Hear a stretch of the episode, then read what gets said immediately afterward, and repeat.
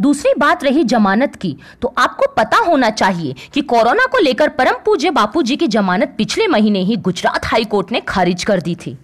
तो फिर जोधपुर हाईकोर्ट में पैरोल क्यों लगाई गई? क्या लीगल टीम के लोगों को पिछले सात साल में कानून का इतना भी ज्ञान नहीं हुआ? अरे ये तो कोई अनपढ़ भी समझ सकता है। सबसे महत्वपूर्ण बात, आज जब पैरोल रिजेक्ट होने वाली थी तो लीगल टीम के वकील ने पैरोल को विड्रॉ कर लिया। जी हाँ, ध्यान से सुनना, हमारे वकील ने खुद इस पैरोल की अर्जी को विड्रॉ कर लिया। आज हाईकोर्ट का ऑर्डर इसका सबूत है, आप स्वयं देख सकते हैं।